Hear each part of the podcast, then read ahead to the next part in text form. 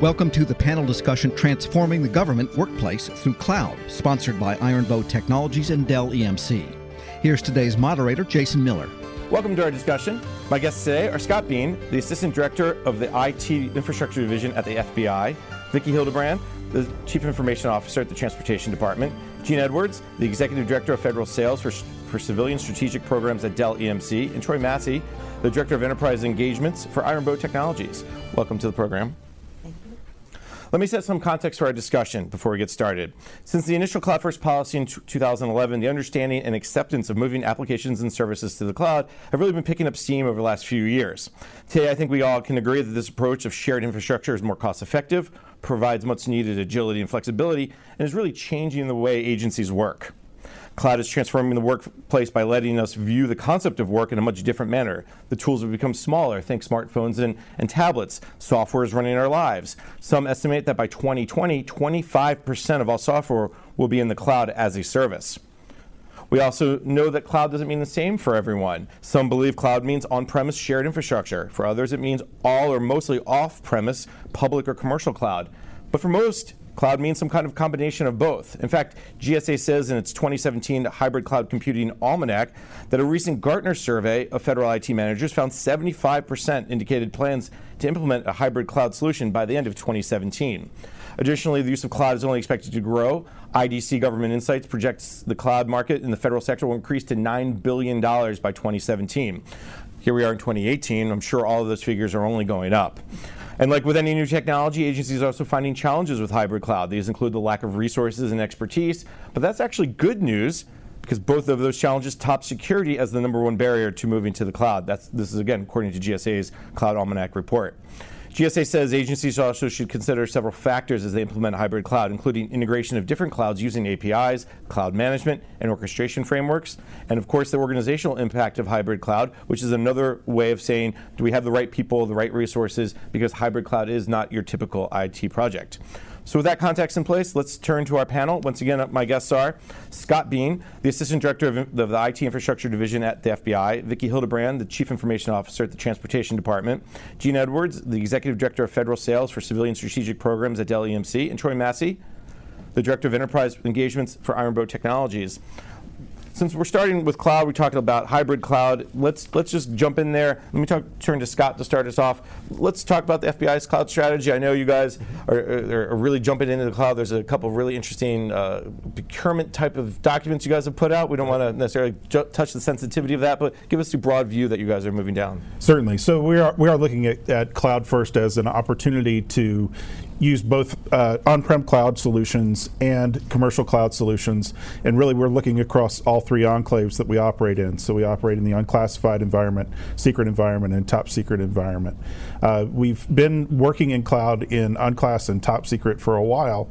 And really, now that we're getting commercial solutions online for secret cloud, uh, we're looking at more opportunity to engage in, in the secret cloud. Uh, it's a little bit complicated for us because uh, our billing model is a little different than uh, maybe a, a, a, corporate entity may be used to. Uh, in that we've basically provided a pre- free service in terms of infrastructure to our uh, application owners.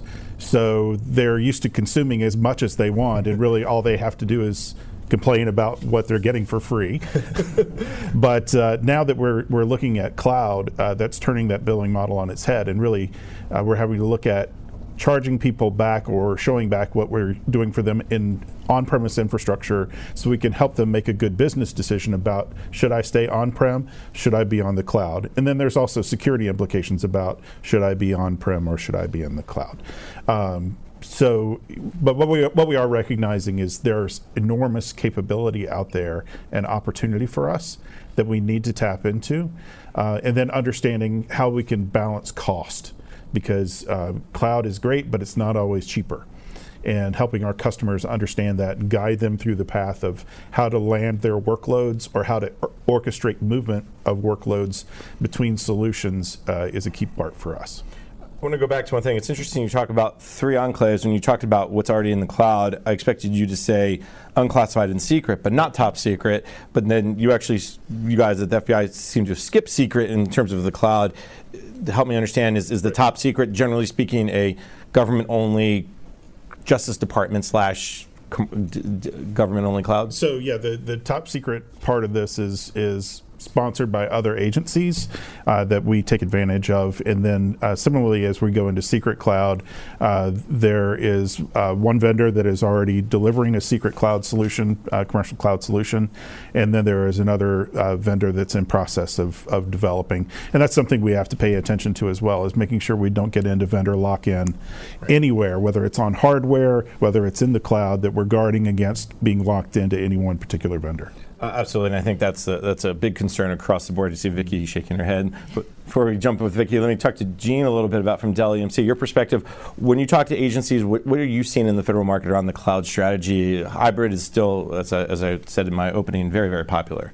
So I, I think the government at large needs to protect possibly some of the shared services environments. They're on-prem environments that they already have, but they're they recognize and have to embrace multi-cloud. So as a manufacturer, we're we're designing technology around those that infrastructure that fits into the business models that work for the customer. Um, we're trying to work with partners and the end user customers to make sure that whatever we provide that it leads with maybe more of a software defined because if you lead with software defined then you neutralize the technology that's underneath of it and allow the mobility of delivering the cloud services and the cloud catalog services that are required so I, I would say on average the government has truly embraced cloud. I think they have embraced public as well as on-prem, but now they're focusing on more multi-cloud management and shared services across those. And let me just put a finer point on this. When you talk about the software defined piece, because so much of the network now, so much of, of what agencies are, potentially doing or could be doing uh, is going to be pushed from the software side, meaning not the hardware side. What you guys are trying to do is ensure that no matter what cloud you're in, this this piece of software can run in that that environment. That, that's correct. Okay. I mean, a lot of times it's all about the application and the workload, right. and government shouldn't have to be locked into one particular cloud opportunity. So having the framework to move those applications around for cloud efficiency is really important to us. Uh, and that's where we're making investments to help them do that. Kind of goes back to what Scott was saying about the vendor lock-in. Correct. I will be careful of that. Uh, Vicki, you're, you're, new to DOT in some ways, yes. but you bring obviously experience from from uh, uh if you forgive me, uh, private sector. Yep. So, um, so talk a little bit about transportation as you walked. I know Richard McKinney, the former DOT CIO, uh, was a big fan of cloud. So, talk about what your cloud strategy is. So, uh, Richard did a great job because he was one of the first to put our email into the cloud. So, the DOT was ahead of several other agencies in that regard. Um, there was a period of time where we stalled a little bit, but we are going hard and fast right now on cloud, and it is about multi cloud strategies, multi vendor strategies, because I have to say, coming in from the private sector, um, the costs that I'm looking at are significantly higher than what I would have expected to see. Um, so we are going to put our cloud providers in a competitive situation. I'm going to have multi vendors, multi clouds. Um, a couple of things that I think are important that we're focusing on are the tooling that's in the cloud. We have to take advantage of the tooling that's there uh, around security and reliability, and um, and then the other thing that we're really focusing on is capacity because what happens in the cloud is that people tend to push a lot of things to the cloud but they don't get that capacity back when they stop using whatever it is they've put in the cloud and it's a way to keep costs down and frankly do a better job with hygiene so we're focusing on those things. It's interesting to talk about capacity because uh, it, what tended to happen in the old way of before before the cloud or whatever you know. Uh, when you had stuff on-prem, you just add another server, add another server, and then what we got to, as we see yes. today, is that the servers have optimization of 18% or 28%. I think exactly. there's an average, uh, I think across the government of something like 24% at one point. So that's the that's the capacity issue. Make sure that you just don't spin up a cloud and then okay, we're, we're done with it for today or this month or this Yes. the six months and stays spun up. Absolutely. Consumption is really important, and measuring consumption and getting that capacity back helps keep your costs under control. And frankly, it's one of the big benefits of the cloud is you have the ability to do that. You also mentioned the fact that you were surprised by the um, cost higher. Were you talking about the cost for cloud or the cost within your internal, like the baseline? That when you look at how much are we paying per seat for email, I know you've moved to the cloud, costs. but the vendor costs. Vendor costs, yes. Um, one of the things that seems to have happened in the government is, I think partly because it's difficult to procure from the government, um, we tend to lock ourselves into relationships, and it's. I think it's important to have competitive relationships. So we actually will have three different vendor cloud environments, and we will use them as the partnership is going well. Very cool. Um, I think the competitive cloud piece is, is a very interesting concept, and uh, I think other agencies could learn from you. I'm not going to mention who they are. Uh, Troy, jump in and, and, and kind of finish off this first round of questioning around what you're seeing, what's, what Iron Bow sees in terms of from your federal customers. Yeah, absolutely. Uh, first of all, some great topics already have come up, and, and it's cool to hear uh, hybrid cloud versus on prem cloud, off prem cloud, public, private, everything's some kind of cloud. What is a cloud? And I love that t shirt that says a cloud is just somebody else's server, right? so, with that in, in spirit in mind, uh, uh, Gene and, and Vicki had mentioned some. Uh, drivers, and, and that's a key point when we talk about cloud. Um, we, we mentioned utilization, right? So on on-prem servers are twiddling their thumbs. So the next step was virtualization, uh, virtualizing all those servers so that they could take more use of those resources. And then the next step is to put that total resource into the cloud. Um, the, the cool thing about that is some of the drivers again we talk about cost and total cost of ownership is really hard to measure out when we go to the cloud we need to look at stuff in a more long term so it's not just what did that server what did that app cost me what did that administrator cost me? What did that power and cooling cost me? All of that is now in the cloud along with the cap- capacity the compute.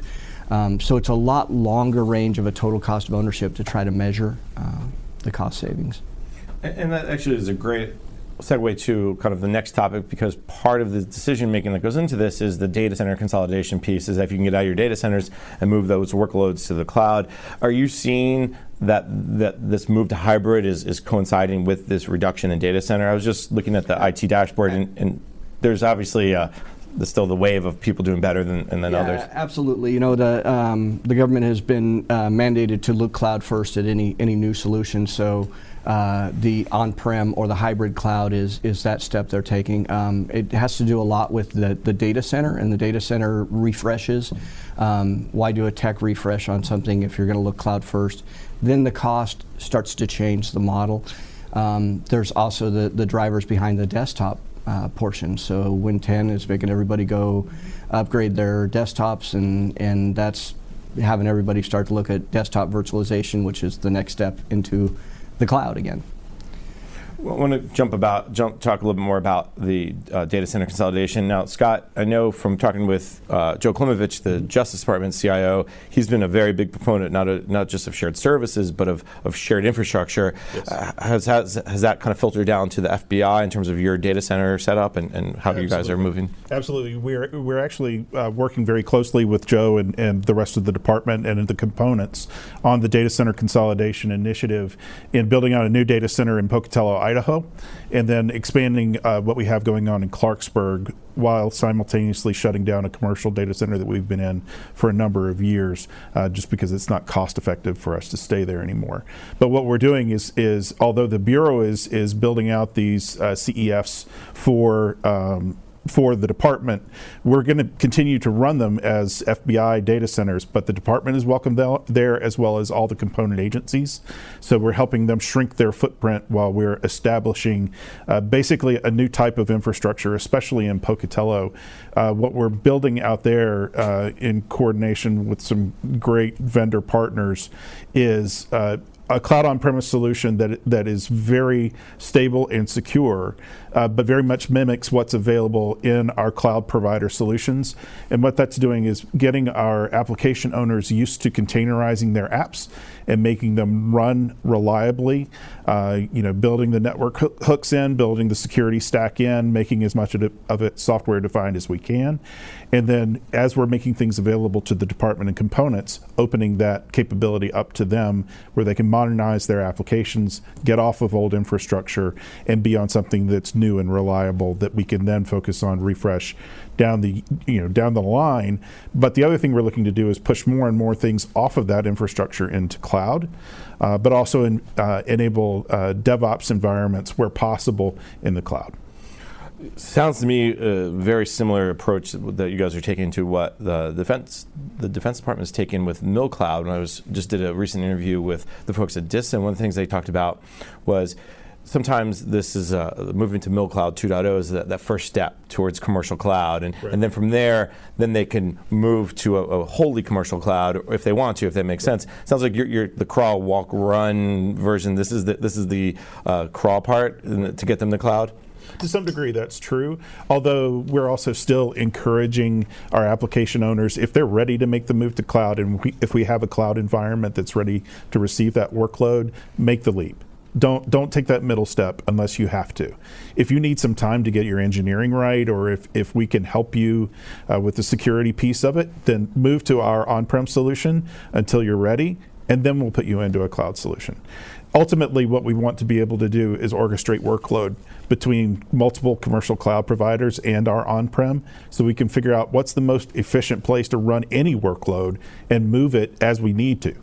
Uh, that's going to take time for us to get there, but that's the ultimate goal where we want to be. And we're just going to take a quick break. Before I do that, um, how many of your mission owners are ready to jump into a government-only cloud or a commercial cloud versus going to? Let me stick in, in with the with the FBI people first because sure. I trust them. I would love to say it's a very high percentage of our application owners that are ready to make that move, um, but because we have engineered applications on on infrastructure that was bespoke to that to that, and sometimes over provisioned, sometimes under provisioned. Not everybody's able to make that move, so it's a smaller percentage than we would like but it's enough to make a significant impact on our organization. But that first step is so important. Absolutely. Yeah. All right, let's take a quick break and come back. I want to ask the same question to Vicki about your uh, data center consolidation efforts. You're listening to the panel discussion, Transforming the Government Workplace Through Cloud, sponsored by Ironbow and Dell EMC on federalnewsradio.com and 1500 AM. Ironbow Technologies and Dell EMC, delivering desktop innovation and efficiency to the federal government for more than three decades. Ironbow helps agencies plan, integrate, and support leading Dell EMC solutions, bringing the power of the enterprise to government users. Ironbow partnered with Dell EMC, solutions to support your mission anytime, anywhere, from any device. Visit ironbow.com slash transform to find out more. Welcome back to the panel discussion, Transforming the Government Workplace Through Cloud, sponsored by Ironbow Technologies and Dell EMC on federalnewsradio.com and 1500 AM. I'm your host, Jason Miller. My guests today are Scott Bean, the Assistant Director of the IT Infrastructure Division at the FBI, Vicki Hildebrand, the Chief Information Officer at the Transportation Department, Gene Edwards, the Executive Director of Federal Sales for Civilian Strategic Programs at Dell EMC, and Troy Massey, the Director of Enterprise Engagements for Ironbow Technologies before break, we started talking about data center consolidation. The effort, uh, I think, what Scott and the FBI are doing is, is, fascinating. So I want to turn to Vicki now and put you on the spot a little bit. Uh, DOT also probably had a ton of data centers. How are you guys kind of doing that consolidation optimization piece? We actually are quite a ways down the road. So when I joined the department, an awful lot had already been done. Um, our primaries are in good shape. We've got a couple of satellites out there that we still need to bring in. Our focus right now is on our disaster recovery. So we have a few DR sites in remote locations that we're bringing into a, a single DR environment. Um, and, and as we proceed with our cloud strategy, um, we will be putting more and more into the cloud because it is a cloud first strategy. Um, we're going to do very little lift and shift we really want to take the time to think through our transformation and modernization work um, as we move things out of those uh, data centers. But, um, but we really are quite a ways down the road on our data center consolidation work. Now, very little lift and shift. I, I mm-hmm. have written articles and have discussions, and, and some people will say, well, if you if it's ready, if the application's ready, just move it because you're going to get better capabilities. Costs may be the same, costs may be a little bit more, but the capabilities are better. But then other people say like what you said, we're going to do little. I'm not sure where it's. Okay. So so, I explain. w- I, absolutely would like to respond to that because you said when the application is ready. there are very few applications in my world that are ready. right. Okay, and what happens with lift and shift, I've discovered, is that you move it and you forget about it because you have other priorities. So you've saved some of the the costs that you gain um, by putting it in the cloud, but then um, you've got some vulnerabilities and some issues that need to be dealt with. But they, they, they tend to drop down on the, on the list, the priority list. I was here three months and I had three incidences in three different modes of transportation. And it was actually uh, assets that were in the cloud. Because They had been lifted and shifted. If they forgot to, they- okay, they're in the cloud. Move on to something else. right. Interesting. Right. So we're going to take a very strategic approach to that. I I think actually that's it's a great explanation, and you know I'm sorry you had incidents, but it's a good reminder that just because you could, or maybe you could put it in the cloud, doesn't mean you should. That's right. And I, I, th- I think that that plays into it. Now, let me turn to Troy because uh, um, Vicki also mentioned disaster recovery, disaster, a very important piece of the of the COOP plan that sometimes gets you know the cloud can play a big role. And talk a little bit about what you, what you're Yeah, seeing. Yeah, absolutely. So, um, part of traditional data center is you have all your resources in the data center. You have to find a offsite resource for a failover data center. So, if something goes wrong, power outage, you name it, you have to be able to continue on working. So, you have to rent space or you have to acquire in a completely other data center for stuff to fail over. On top of that, you need to talk about backup. So, you have an on-prem backup. You might have a backup at your COOP site cloud takes that away. So um, traditional cloud, traditional cloud. so um, Untraditional cloud too is good too. cloud by design, uh, uh, through most companies, offer multi-sites inherent to that resource. So we talked about workloads earlier, and those workloads have copies at multiple sites. So you have the Coop DR built into your cloud solution. Uh, most of those uh, cloud providers also offer a, a, a, uh, a backup uh, design as part of that too. So. And the difference here is where one time the FBI or transportation or any organization would have a separate site, and they no longer that, that's a cost potential cost savings because they don't need to maintain that separate site. That can be done kind of in the cloud because as you said, there's hey, this is your main area, but that's also duplicated. Right, and a lot Across of people, uh, you know, a lot of a lot of customers have a commercial vendor doing their backup, and those backups are a secure site, and then the backup grows and grows and grows, and the cost grows and grows and grows. So that's another cost savings that cloud provides you. It's, it's all those tapes. That's the problem. is, and finding the tape readers. And, and, and when, you, when your tapes fall off the back of, uh, of the truck, then you have a problem. I've heard of that. Happened just one agency. A five and a quarter- We- Someone asked. dated myself. You just stated. Someone asked a question at a recent event and said, "Who who still has a computer with floppy disks?" And I was like, "Who? CDs or DVD?" Like, anyways, uh, Gene, let me let me bring you into the discussion a little bit too, because when we talk about the disaster recovery, we talk about cloud. All of this really is take us down a different path. It's really taking us down the path of changing the way agencies work, this workplace transformation. Maybe talk a little bit about, from your perspective, how you see the workplace as being transformed because of these access to the cloud and other technologies.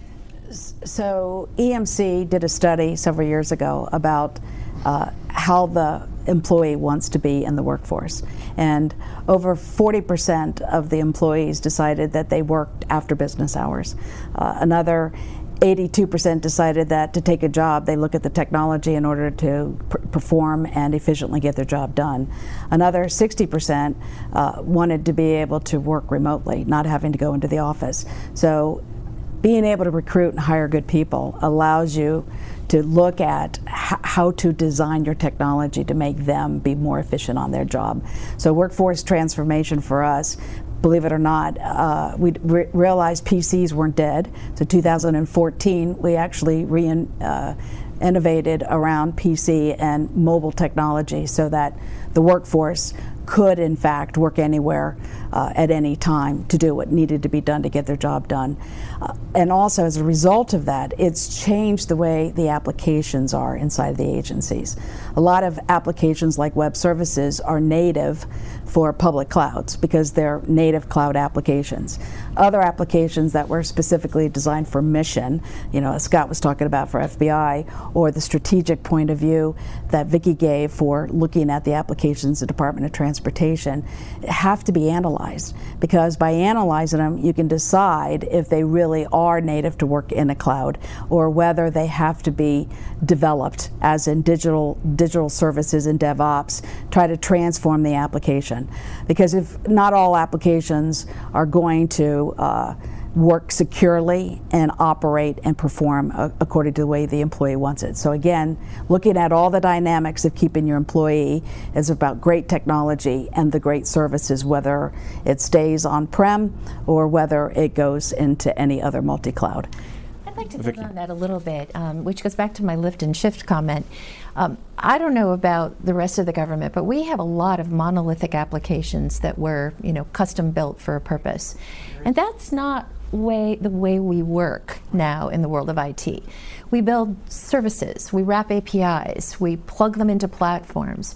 And so if we want to get the most out of our applications, we really do have to rework them mm-hmm. and the cloud as a home for them is, is absolutely the right place. So I think there's a lot of work to be done to get from where we are today to the opportunity we have with cloud.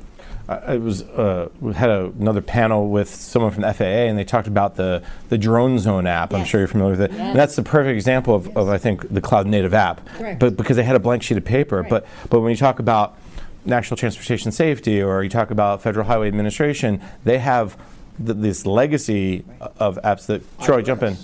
IRS. Yeah. yeah. Um, mm-hmm. Stuff that just can't go away. It's it's too expensive to try to uh, modify it to change it, and it's not upgradable. And they need to go to modern versions of operating systems, but it's not compatible. There's these homegrown applications. Um, so the yeah the the simple lift and, and throw it into the cloud isn't a, a solution. That the applications have to be addressed and modernized before we can. But, but there are plenty of applications, and, and let me bring Scott into the discussion because the FBI. I know over the years you guys have tried to move to mobile phones. You've talked about. I remember other other people in your position have have spoke at, at events and talked about we're going to get Blackberries for everybody, and we're all like, "Whoo, big story!" And then like, you, so where are you guys at? Because you have a different type of challenge than maybe Vicki does of, of, of because most of your employees are in the field. Right. So we are a global organization. We're distributed uh, in 56 field offices, more than 200 um, resident agencies, satellite uh, offices of those, and then 80 legal attache offices all over the globe. So uh, we do have a very distributed workforce. Uh, as we were working through the department to deploy Office 365, and we were we were a front runner for the department uh, as the largest component, it really made sense for us to run in front. So we uh, were getting ready to uh, push through that deployment and realized that the the phone platform that we were on didn't have the horsepower to run Office 365 reliably. So uh, we um, did something that nobody thought we could do, and that probably included me at the time. uh, we actually, in a 90 day window, deployed out uh, more than 35,000 new cell phones to our workforce and rolled out Office 365 email at the same time. We got through it, we made it, and uh, it's it's already making a difference in how we're operating, because the the bureau's uh, case file system and, and all of that sits at the secret level. But most of the work that we do day in and day out is unclassified work. So the more I can make that environment available to our workforce that's out there in the field doing interviews, gathering evidence, whatever they're doing out there to further the mission of the FBI, the more that I can enable them on a cell phone or on a thin client the better off they're going to be in executing their mission without having to waste time coming back to the office to put something on, at the secret enclave. So the more we can uh, expand capability in the unclassified environment and then have good, stable, safe cross domains to uplift that information into secret when we're ready to put it in our official system of record, the better off we're going to be. So we're really pursuing that right now. Now, Troy wants to jump in before I do that. Mm-hmm. So the phones and the email, it's all unclassified.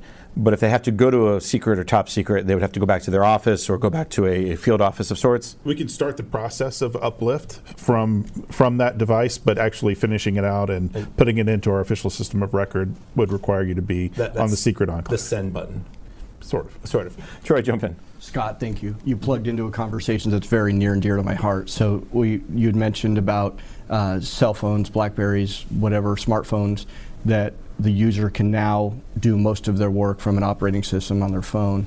Um, part of our taking the workplace to the workspace uh, is is virtualizing operating systems, putting them out on a tablet, an iPhone not everybody works in front of a desk. Picture an aircraft mechanic, uh, mechanic or a, a farmer. Their workspace is out there in the field or up there on the plane. They have to go back to a workstation to be able to order a part, check the weather, whatever their need is. We're transforming that, so we're putting that workspace right there in front of the plane, out there in the field, so they can check weather, soil conditions, whatever. Uh, you, pick a pick a resource that doesn't sit in front of a desk, and, and we're making that work easier. Gene, Gene, jump in, and then Vicki. Just another comment that I'm seeing as an observation is that the agencies know that these type of devices, these mobile devices, to allow the employee to improve their performance, have a, have a life cycle, and there needs to be a management around those life cycles. So some of the trending that I'm seeing is that the support services for mobile devices is now being pulled into support service or managed services contracts because the devices you know, tend to have a life cycle of 18 to 36 months. Um, they have levels of images that are required based on security and security lockdown. And if there isn't more than just an asset tag or an inventory on the device, uh, devices can get antiquated, can get lost in the system, could cause vulnerabilities while they're being used in the cloud. So it's really important that that life cycle support be included in the support system. And let me just make sure we understand when you say life cycle support, because I think of it as, okay, I've had this phone for 18 months, the battery life isn't great anymore, let me get a new one. But you're really talking much broader than just that. You're talking about the, the understanding of who has the device, how are they using it, Yes. and what's patching it Yeah. and keeping it current. Um, and that's all based on business policy, on security regulations. Uh, it actually helps protect the agency at large in a, in a mobile anywhere environment to make sure the employees coming in in a safe, sound, and secure position. Vicki, jump in. I just wanted to jump in. Um, while we're not global like the FBI, uh, we certainly have an enormous percentage of our workforce in the field. So if you think of every mode of transportation, they're all doing inspections. Think about pipelines, remote places in, you know, Alaska. Um, we, it has to be mobility first on everything. It's a huge priority for the department.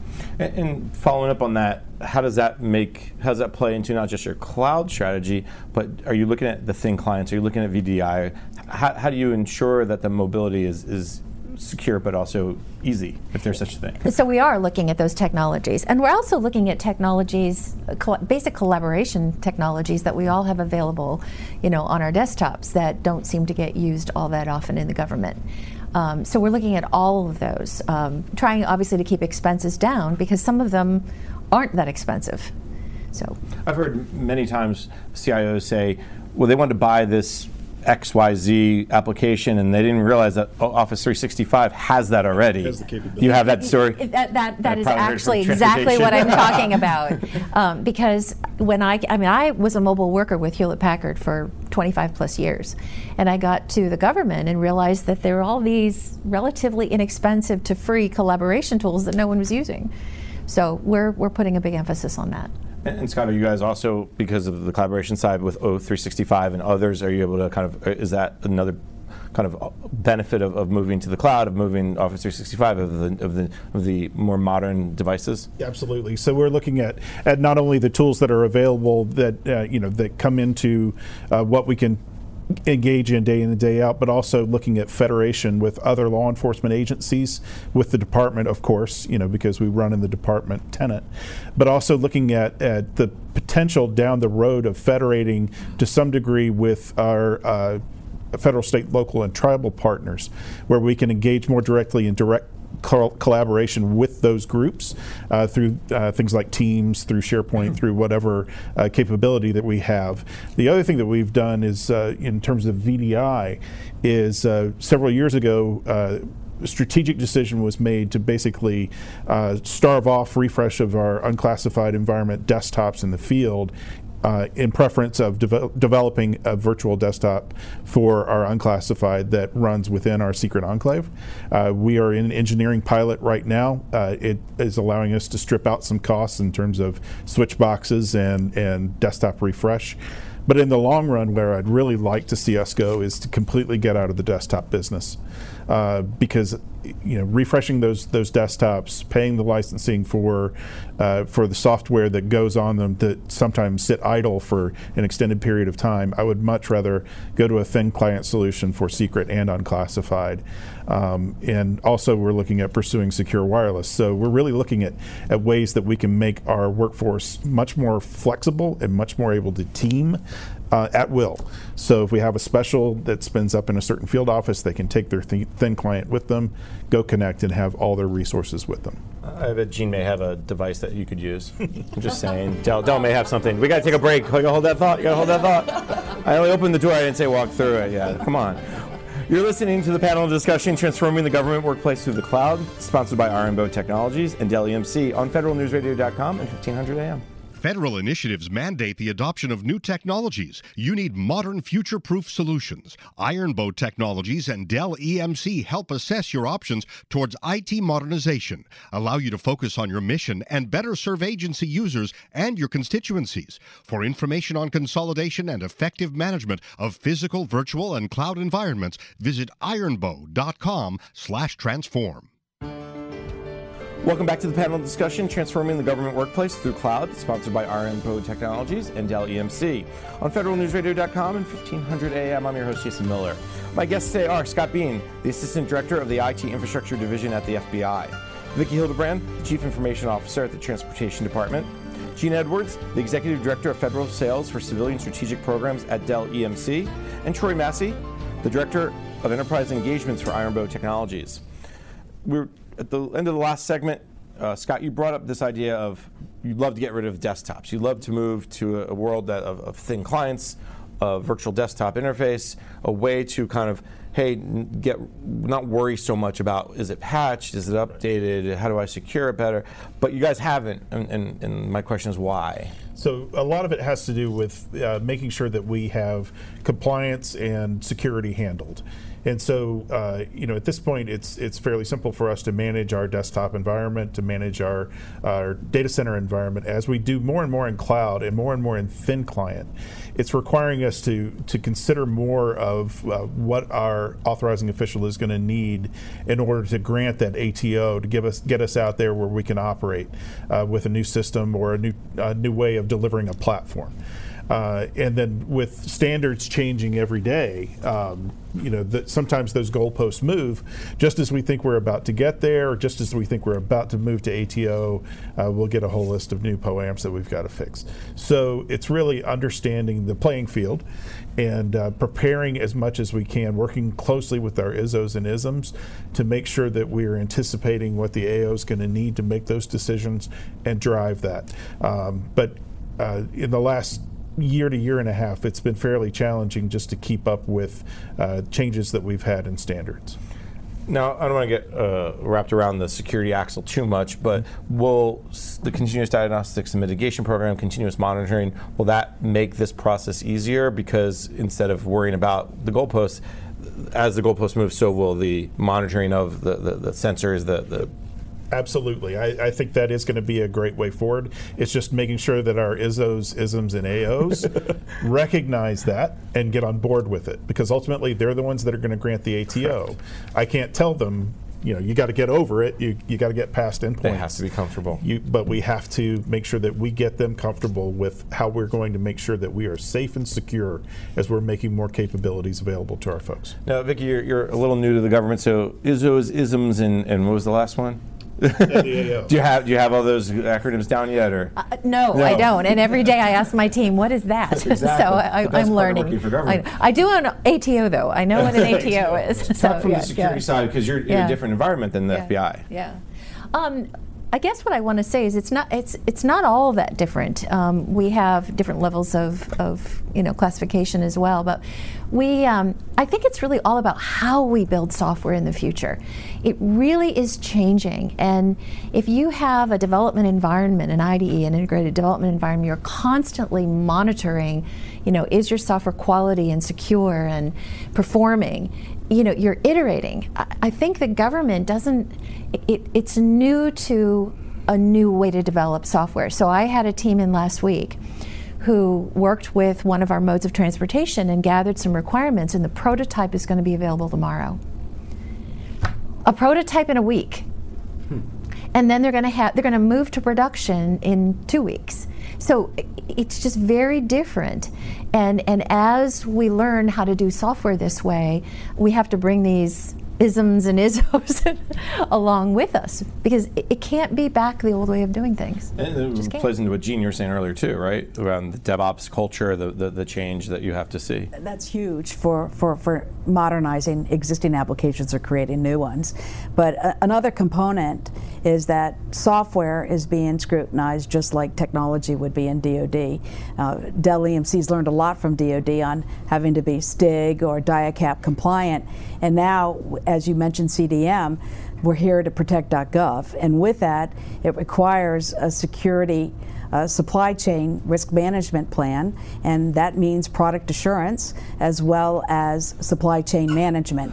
So, CDM for us is now going out and looking at our software and actually having it compliant to cybersecurity rules so that it works and it's functioning the way the .gov security requirements are meant to be. And I think that's uh, the supply chain discussion has gotten much has risen over the last, I would say, six or eight months. It's a, we could have a whole panel on that if we wanted to, right. but another time maybe. Another time. Troy, let me bring you into the conversation. One of the things, as we've heard, is is you have this push and pull, right? You have to be secure. You can't just jump in. But at the same time, there's this need to change to to transform the workplace. C- can you give me a sense of, or, or, or, or how, what conversations are you having with maybe clients who who want to kind of find the balance? Yeah, absolutely. So um, whether it's desktops or servers um, and going to the cloud, there's always the conversation about security. Um, a lot of the cloud vendors have, have worked really, really hard to get certain levels of uh, security classifications within their cloud networks. Um, today's cloud network uh, will house SIPR, NIPR. Um, they're moving towards TS. Uh, Do you get a sense that the agencies are understanding and that the, the security, like like it's not it's, it's not the big bad wolf anymore. Don't be afraid of the cloud because not just the security side, but because the security is balanced. Uh, uh, and I'll tag back to the beginning where I was surprised that security is not the biggest challenge. It's resources, it's it's people, it's Yeah, you know, it's, it's weird though. So I think some people are o- overconfident. Um, so a lot of the reason we're moving to Windows 10, and it's a DoD mandate to mo- move to Windows 10, is because of the huge security enhancements it's allowing. So we're going to VDI because it has a lot of security enhancements, easy patchwork. Cloud offers a lot of that same thing. But then they're taking it for granted and not tying in the security software layer as part of that implementation. So it's we're taking security for granted in, in some ways to a level we shouldn't be. It's interesting to talk about DoD and Windows 10. And uh, recently, I did an interview with the TSA CIO Russ Roberts, and he talked about there's a new DHS mandate to move to Windows 10 too. Absolutely. And I think that's you talk to more agencies about that. Uh, Vicki, one of the things about the cloud that we talked about when we talked about security, but really I want to tag back to the beginning is really this workplace transformation. That this idea that all of these things are making it easier to, to meet mission. Uh, talk a little bit about what DOT is seeing and what you're hoping to see over the next, you know, six or nine months to, to, Right. to ease that, that that transformation. What I really want to do, going back to what I was talking about earlier, is change the way we build software. Right. And if you use the tooling that the cloud gives you, um, you can do that in a very secure, performant way, a cost effective way. And so I'm trying to move um, what is a mindset that every new application you need has to be a customized independent stack into this new approach. Um, so that's what I'm seeing happening over the next year. And once we get there, I think we're gonna we're gonna ha- see some some momentum going on here, and and then we get to think about the transportation landscape and all those cool things that are happening in the world of you know automated vehicles and drones and how can we tap into those and not just worry about some of the back office issues that we have. Gene. So, to extend on what Vicki said, it's important not just for the employees at Department of Transportation, but for the citizen services. Yes. Having the success of remodeling those applications absolutely transform how an average citizen understands the service that Department of Transportation can provide to them. So it's really important. One of the things that comes up many times is well the the cost savings piece. There's a big push for IT modernization across government. I'm sure you, Vicki and, and, Scott specifically are very familiar with the Technology Modernization Fund and the, the modernizing government, the ability to create working capital funds.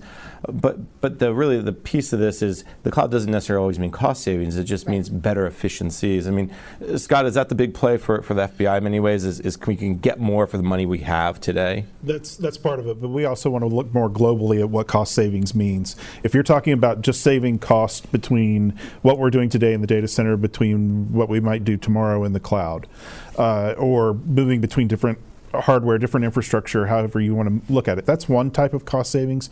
What I'm looking at is overall cost savings for the, the mission of the FBI. So if I'm making my agents and analysts in the field offices more capable to do their work right where they are and to be more efficient in doing it, where they're not running back and forth to the field office, where they're not wasting time getting resources that I can deliver to them in the field. That's a cost savings as well. That has it's harder to calculate, but it's there. And we have to really consider that as we're making some of these hard decisions about where wor- workloads should sit, how we're going to do our network connectivity to make sure we have the bandwidth to get to those applications in an effective way.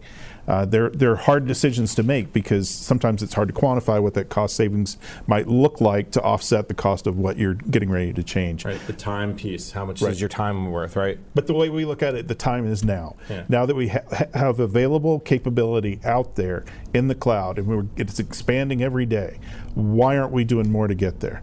How can we get there faster, but to do it more efficiently? So that's really what we're driving for.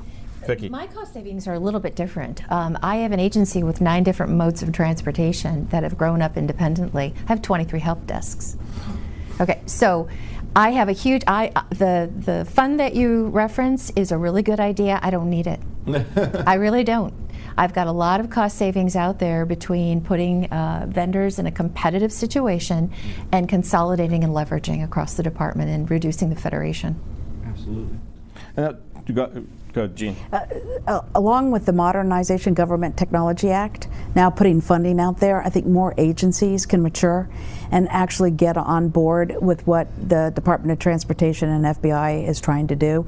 I think sometimes it's hard to figure out where to start. Yeah. And the actual paper that was written, written around IT transformation for this administration is pretty exceptional and really gives a roadmap to a lot of people to un- fundamentally know the building blocks for IT transformation and includes everything we've been talking about today. Absolutely.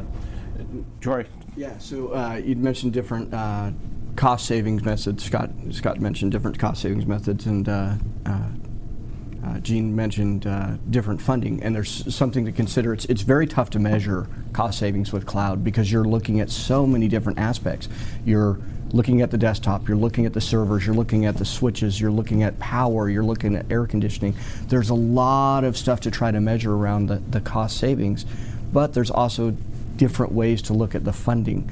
So, as Gene mentioned, uh, different funding avenues, there's a lot of green initiative fund available for this type of uh, solution. So, uh, different ways to, to get that funding also that uh, and I think that's a great point that you have heard stories where agencies and CIOs have, have kind of collected the end of the year funding and realized, wow, I have a pretty big amount here that I could use, and as long as you can get the CFO and others on board. But that's a, another discussion too. We don't want to go down that path. We're almost out of time. This has been a great conversation. You guys have made this so easy. Uh, let's just let's I always like to look to the future, the takeaways from the conversation. Troy, I'll start with you as well, since we started on this side of the table uh, with Scott last time. Uh, where are we heading when, when you have conversations with your customers in a year from now or more? What's the conversation going to be like? Yeah, absolutely. Thank you. Um, yeah, it's, a, it's an all new, new, exciting world. It's great.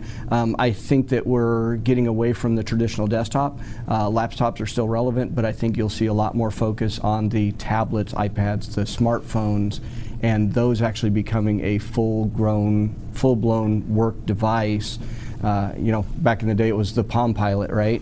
And everybody had those little plug-ins to have a keyboard for their Palm Pilot, and I, I really see that as the next step for the the uh, the smartphones. Enabled by cloud, thin client, etc. Absolutely. Right. There's a lot of horsepower behind a, a smartphone now that can uh, house all the applications and, and, and whatnot. And Vicki, you talked about a future of DevOps. You talked about a future of, of really getting applications ready. If we, when we talk again in, in, in a shorter amount of time, I'm sure, what, what's the transportation department going to look like as well? So I'm really looking forward to reducing those um, monolithic applications, moving them into cloud environments in a very uh, web services way. Um, so it's a big focus. We have a lot of uh, duplicative spend that we can leverage to make that happen. And I want to start investing more in the plethora of data that we have in the department. We don't do enough with that incredible data. We, we don't do enough with AI. We don't do enough with uh, data lakes and and um, and, and ro- software robotics and automation. Those are areas that we need to invest in. All right. Now, Gene, you had said uh, earlier a big focus on DevOps and, and the, the, change of culture. Uh, I think that's happening across government. I can't talk to a CIO, I can't talk to someone in government without happening. So, what's the next step beyond that, or how, how do, wh- wh- where are we going next? I think once the government discovers the success of DevOps for those monolithic applications, and they actually see it transforms how they deliver their service to the citizen and themselves around mission, it, it'll take off because they'll have they'll have past performance to know how to modernize it going forward forward. Uh, and as far as you know, we're concerned, we want to continue to listen to the voice of the customer and to continue to make sure we're providing the right technology to enable their successful missions as well. So I, I think it's a, I, I, I think it's the beginning, and it's wonderful because cloud's been around for 10 years. And I really and I really think we are at the pinnacle of really transforming it. So it takes a while, but it's a wonderful time to be here to help. All right, and Scott, you get the last word. Awesome.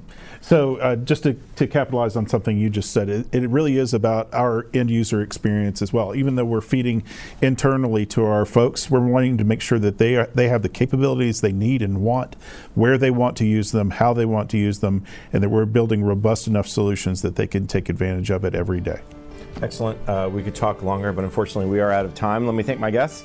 Scott Bean is the Assistant Director of the IT Infrastructure Division at the FBI. Vicki Hildebrand is the Chief Information Officer at the Transportation Department.